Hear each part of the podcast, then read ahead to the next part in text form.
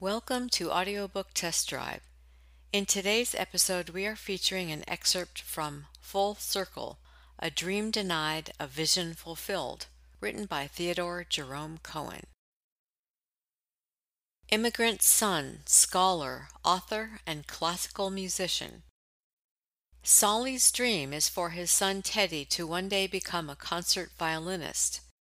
Eventually, he comes to understand and to endure the heartbreak of knowing that the dream never will be realized. As Solly watches, life takes Teddy from gifted violin student to adult engineer and scientist, leaving no time for the career in music Solly so dearly wants his son to pursue. In the end, there emerges the essence of redemption as Teddy returns to the violin late in life and fulfills his and his father's vision.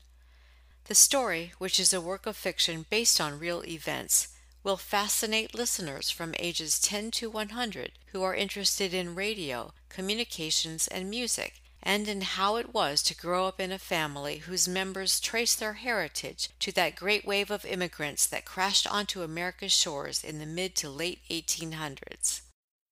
And now for your listening pleasure, an excerpt from Full Circle. 1. Rapprochement. The radio alarm went off at exactly 4:30 a.m., dutifully beckoning, though hardly needed. Dr. Theodore Stone, or Teddy as he is known to his closest friends, had been lying awake, staring at the ceiling for the better part of 30 minutes, thinking about the trip he was about to undertake. A trip back to his hometown of Milwaukee, Wisconsin, a journey back in time. Thelonious Monk's Round Midnight from WRTI FM, Temple University's broadcast service, had shattered the quietude of the morning before he could reach the radio and silence it.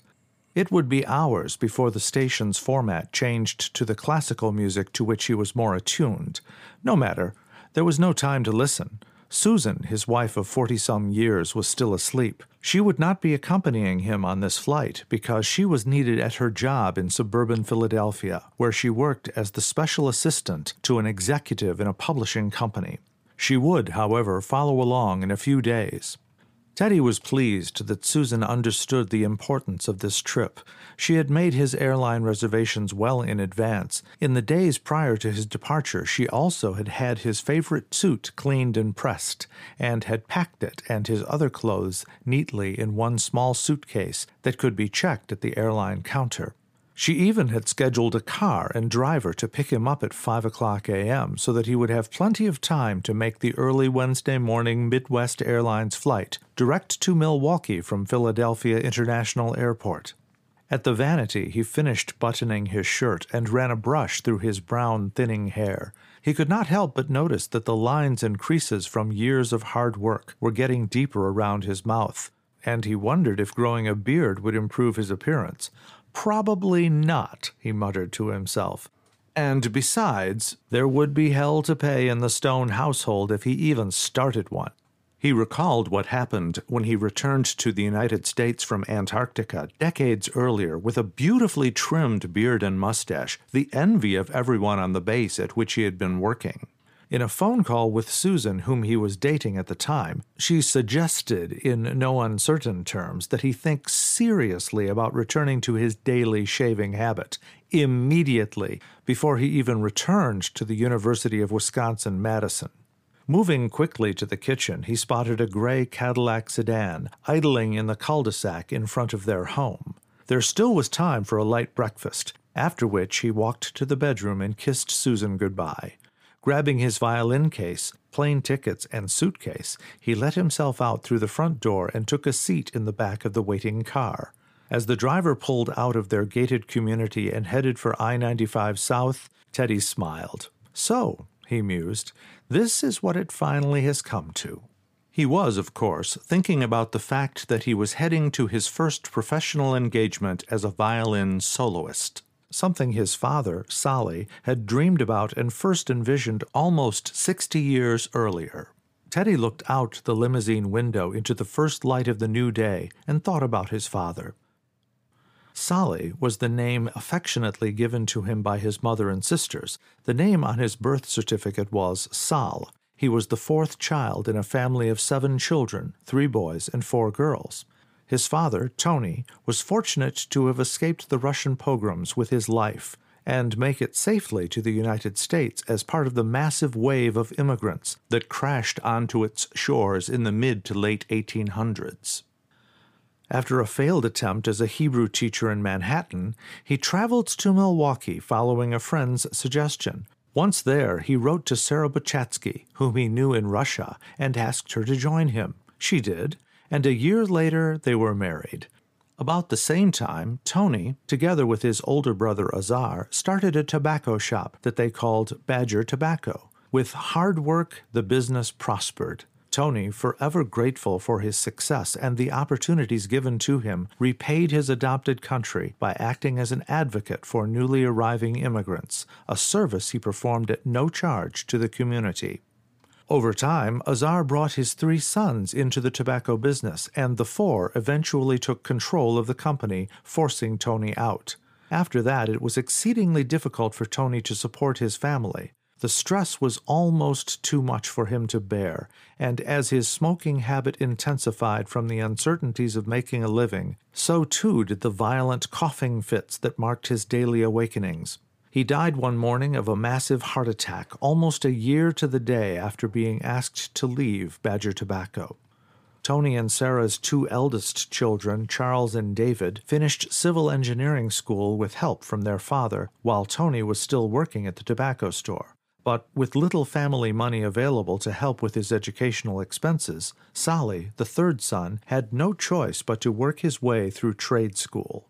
A quick study, he rapidly acquired the formal mechanical engineering skills needed to enter the workforce and, once out of school, worked as a shop foreman in several southeastern Wisconsin shipyards and manufacturing concerns.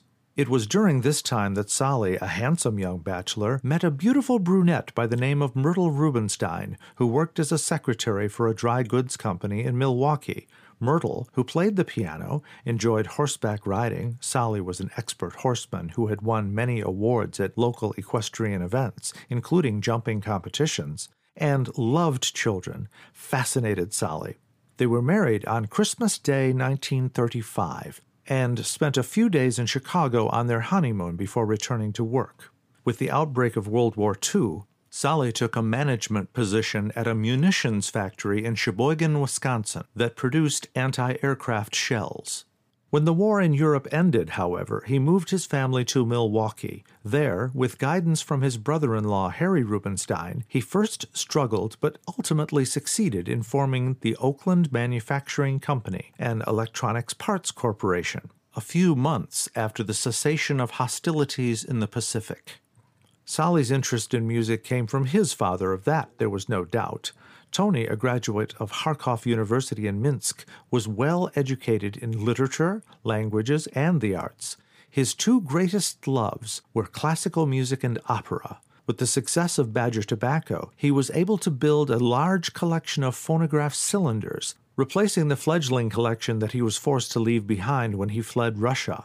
He then went on to create a large collection of gramophone or phonograph recordings. Nothing gave him greater joy than to spend evenings in the parlor with his children, cigarette in hand, listening with them to his recordings and sharing his knowledge of music. As a boy, Solly liked nothing better than to play his father's recordings, sitting on the floor of the parlor and listening to the likes of Enrico Caruso and Dame Nellie Melba for hours at a time. He imagined himself in an audience somewhere, perhaps a concert hall, dressed in the formal wear of the day, with a car and chauffeur waiting outside to bring him home. The concerts and operas to which he listened gave him a deep and enduring appreciation for music that grew and became more refined with each passing day. As he grew to manhood, he, like his father, built one of the finest, most extensive collections of phonograph recordings imaginable the emergence of commercial broadcasting in the early 1920s provided access to an even greater number of artists and their music for him to enjoy. Teddy thought about his father's office. It was always filled with classical music pouring from the old Philco radio phonograph on his desk. The music seemed strangely out of place in such a noisy, dust filled environment as a manufacturing plant. Whenever he thought about that office, he could almost smell the banana oil lacquer that was used to seal wires on the various coil forms and loop antenna assemblies produced at the factory. Solly could not carry a tune, and he did not play an instrument. There was little time for lessons while he was growing up. Instead, in addition to his extensive record collection, he sought to satisfy his intense love of music, primarily through his children's musical talents. This meant he spared no effort in securing music teachers for Teddy and his younger siblings, a brother, Ron, and a sister, Diane. By age six, Teddy was taking piano lessons. His teacher, Miss Vergis, a spinster in her fifties, was associated with the Marwood Studios, which was housed in an old mansion on Marshall Street, not far from the bluffs overlooking Lake Michigan. With Solly working late most nights and Myrtle needed at home to care for Ron and Diane, the Stones had no recourse but to ask that Grandpa Joe, Myrtle's father, take Teddy downtown for his weekly piano lessons. Grandpa Joe, his real name was Joshua Rubenstein, emigrated from Suwalki, Russia in the late 1800s at the urging of his brother Abe, who had emigrated earlier and settled in Milwaukee. Joshua was so fascinated with the Lower East Side of Manhattan when he landed, however, that he stayed there briefly, selling apples on the streets of New York, two for a penny, before strapping a portable Singer sewing machine on his back and plying the streets of the city's garment district looking for piecework. One hundred years later, Roger Kamenetz must have had Joshua in mind when he described the history of families such as Teddy's this way. The history of my family is the history of breezes and the exodus, the getaway, my grandfathers, one carrying a barber pole, the other a tailor's needle. Grandpa Joe loved to tell Teddy stories about his days as a young man on the streets of Manhattan. One tale was so outrageous that just the slightest mention of what happened made them both laugh hysterically. It seems that while walking through the garment district one morning, Joshua came across his friend Yakov, a rag merchant by trade, whose tired old horse had lain down on the cobblestone street and refused to get up and pull the man's wagon. Nothing the man did, which included beating the horse with a stick, could get that horse to budge. You call this a problem? Yelled Joshua in Yiddish, his voice slicing through the cacophony of street noise and general pandemonium that was the essence of commerce in the New World. Grandpa Joe had the habit of issuing statements or answering questions with a question. I can't get this damn horse to stand up, Joshua, shrieked Yakov, tearing at his hair. If he doesn't start pulling this wagon soon, I'm going to lose an entire day's work. You don't think I fixed that? shouted Joshua. With that, he took a fistful of hay out of the horse's canvas feed bucket, pushed it under the animal's left flank, took a white phosphorus friction match from his vest pocket, and, scratching it on the pavement, lit the hay. It might have been the acrid smell of the phosphorus smoke, the sight of the flames, or the heat from the fire, or all three, that changed the horse's mind. The horse exploded from the pavement like a skyrocket on the 4th of July, nostrils flaring, eyes wide open with fright, and rear hooves kicking the wind, not to mention the front of the wagon. The horse twisted and bucked in its harness. Then Yakov and Joshua heard a sharp, dreadful snap as the harness's belly band tore, allowing the horse to break loose from the shafts and almost toppling the wagon. Yakov, poor fellow, hung on to the bridle for dear life while Joseph attempted to cover the animal's eyes with a shmata. Finally, after what must have seemed an eternity, but in truth was only a matter of minutes, they brought the animal under control, leaving the hub on the left front wheel broken and the contents of the wagon spread all over the street. You know what, Teddy? laughed Grandpa Joe. Yakov told me years later, after he would talk to me again, that his horse never laid down after that until the day it died. Teddy smiled as he rode in the back of the limousine, recalling this and other stories Grandpa Joe used to tell him. He thought about how these stories were so typical of what Francine Prose said about Jewish humor. Jewish humor encompasses an intimate acquaintance with absurdity. It embraces the jokes that don't quite make sense about a world that makes no sense either. As further proof of this statement, Teddy and Susan can cite more than a few absurd episodes from their own family's life that to this day send them, not to mention their children, into fits of laughter that usually bring tears to their eyes. After a few years of working as a tailor, Joshua succumbed to the repeated entreaties of his brother and moved to Milwaukee. There he met and married Dora Braun. Now, with the need for more stability in his life, Joshua took a position with the Prudential Insurance Company of America, a job that served him and Dora well over the years as their family grew rapidly with the birth of five children. The trip with Grandpa Joe to the Marwood studios on Monday nights after dinner was quite an adventure, extending some seven slow, grinding miles by public conveyance across the city's midsection. It involved a ride from the Stones' home, first on the number 22 Center Street trackless trolley from 48th Street to the Milwaukee Electric Railway and Light Company's 27th Street station at Fond du Lac Avenue. The Center Street route was long known for poor service, dating back as far as the 1920s when streetcars plied the route and when the streets west of 51st Street were not paved. Out there, among the lack of stop signs and abundance of hot rodders or the occasional peddler's horse that might skittishly drag a wagon into the path of a streetcar, it was all the operator could do to keep his car moving, much less adhere to the company's schedule. Because the line intersected all of the north south crosstown lines, slow or not, it became increasingly popular, and over time, women shoppers made up an increasing part of its ridership. It was not unusual to see someone laden with shopping bags full of bratwurst, knockwurst, and veal cutlets running to catch a departing streetcar, with the poor operator facing the dilemma of either passing her up or risking abuse from the other passengers. More often than not, the car sat waiting, and the delays accumulated down line. Even in 1946, the number 22 Center Street line still appeared to have some strange genetic predisposition toward late service, which only added to the nervousness felt by both Teddy and Grandpa Joe as they were left wondering every Monday night whether their bus would arrive to pick them up on time. Once at the 27th Street station, if their bus had been on time, they transferred to a waiting number 23 Fond du Lac Avenue streetcar that took them to the Chicago and Northwestern Railroad Depot at the head of East Wisconsin Avenue. The old St. Louis Car Company streetcars used in those days had floors that were almost four feet above the street's surface, and if it had not been for Grandpa Joe's help, it would have been difficult indeed for Teddy to climb the three high steps leading to the motorman's station.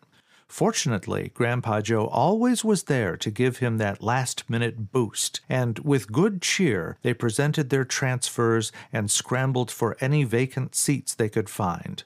Looking back on it, Teddy realized the trip to Marwood Studios must have taken well over an hour. Fortunately, Grandpa Joe's memories of the colorful characters he knew from his experiences in the old and new worlds comprised a veritable kaleidoscope of material from which he spun tale after tale on their journeys to and from Miss Vergis' studio, making the time spent on the buses and streetcars pass more quickly.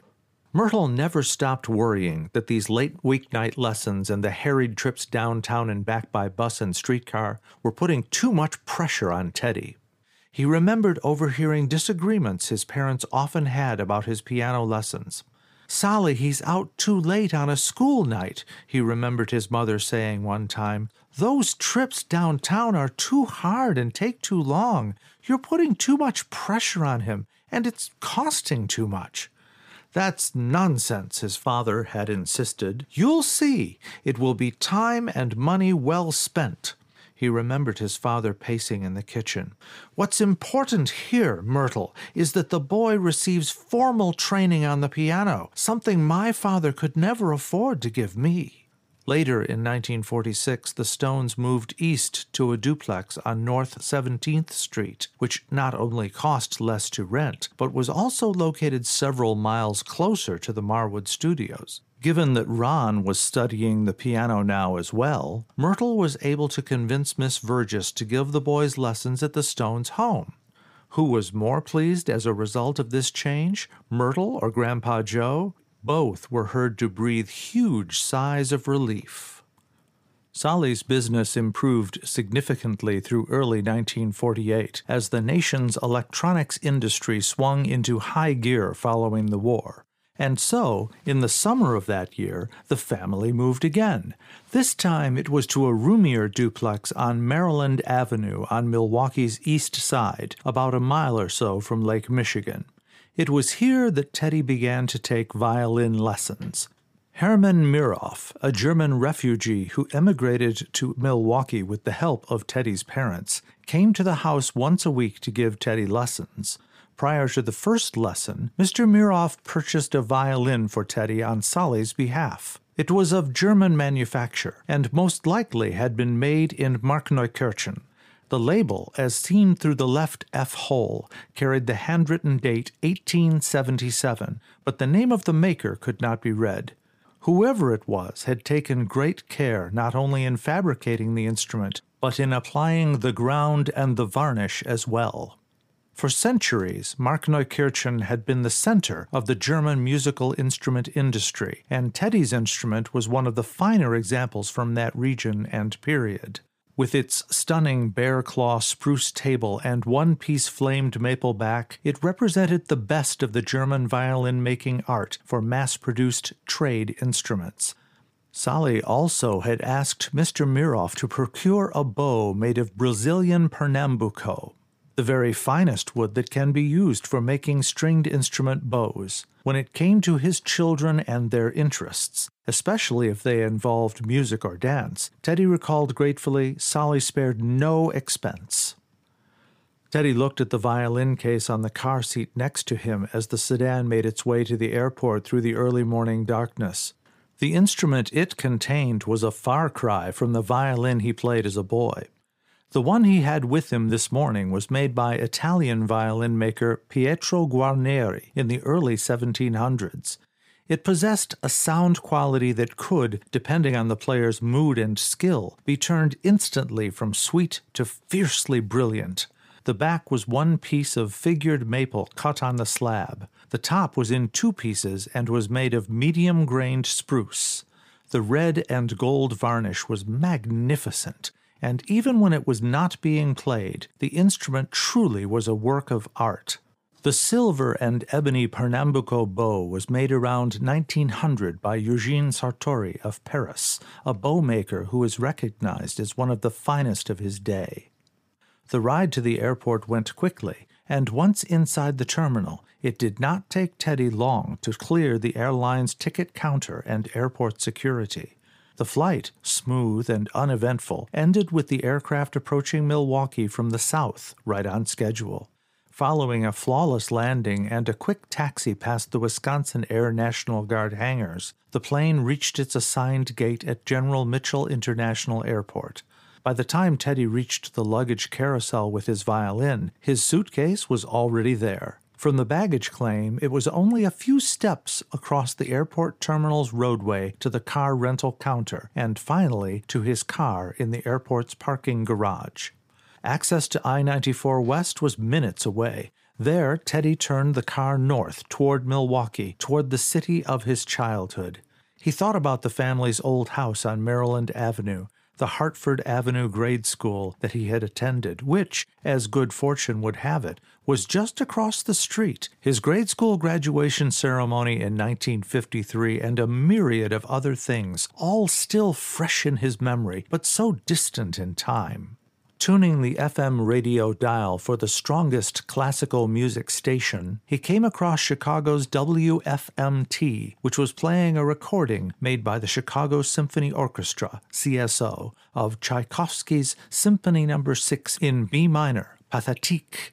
He remembered how he and Solly used to listen to the Pathétique together on Sunday nights after the house had quieted while the family prepared for the week ahead. Heading north on his way to the Marquette interchange, he saw his brother Ron's five story fabric warehouse on West Pittsburgh Avenue. Teddy would visit him and his family later at their home north of Milwaukee, where he also expected to see his sister Diane, who was driving from Chicago with her husband. Now, however, something else was on his mind. Once at the interchange, he continued on I 94 west toward Madison and headed for the cemetery on South Hawley Road.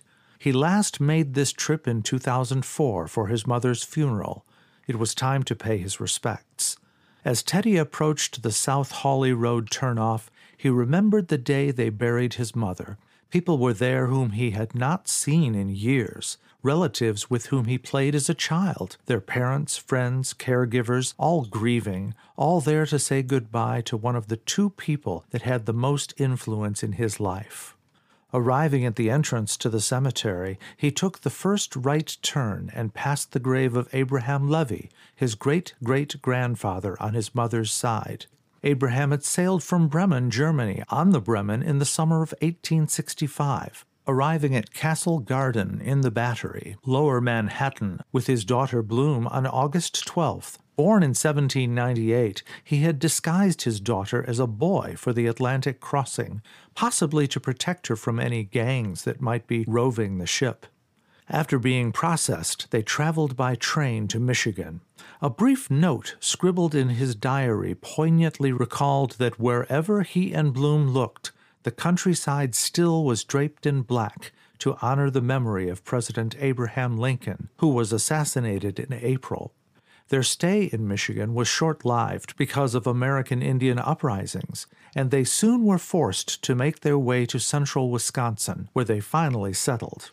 Eventually, Bloom married Julius Braun and gave birth to a daughter, Dora, Teddy's grandmother.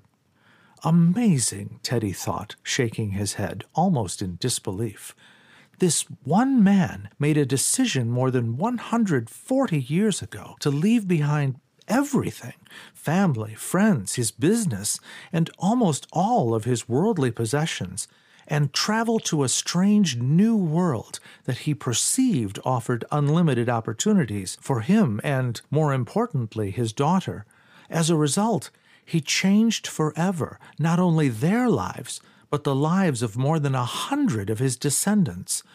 Where did he and others like him find the fortitude to take this step? Teddy pulled his car to the side of the narrow paved road, switched off the ignition, and got out. Except for a lone robin singing in the tree above him, the only sound he could hear was the muffled rush of traffic on the interstate to the north of the cemetery. He made his way carefully among the graves and across the manicured lawn to the Stone family plot. Though still a bit early in the year, despite the vagaries of Wisconsin weather, the caretaker had already started to put flowers in the ground at many of the grave sites maintained under perpetual care agreements purchased by family members. Geraniums always were his mother's favorite, and today three plants with large red blooms marked Myrtle's grave. She would have loved to see these, thought Teddy. He bowed his head and prayed silently. It was then he heard a familiar voice. Hello, Teddy. We hope you enjoyed listening to this excerpt from Full Circle. If you would like to hear the entire audiobook, it can be purchased at Amazon.com, Audible.com, and iTunes.com.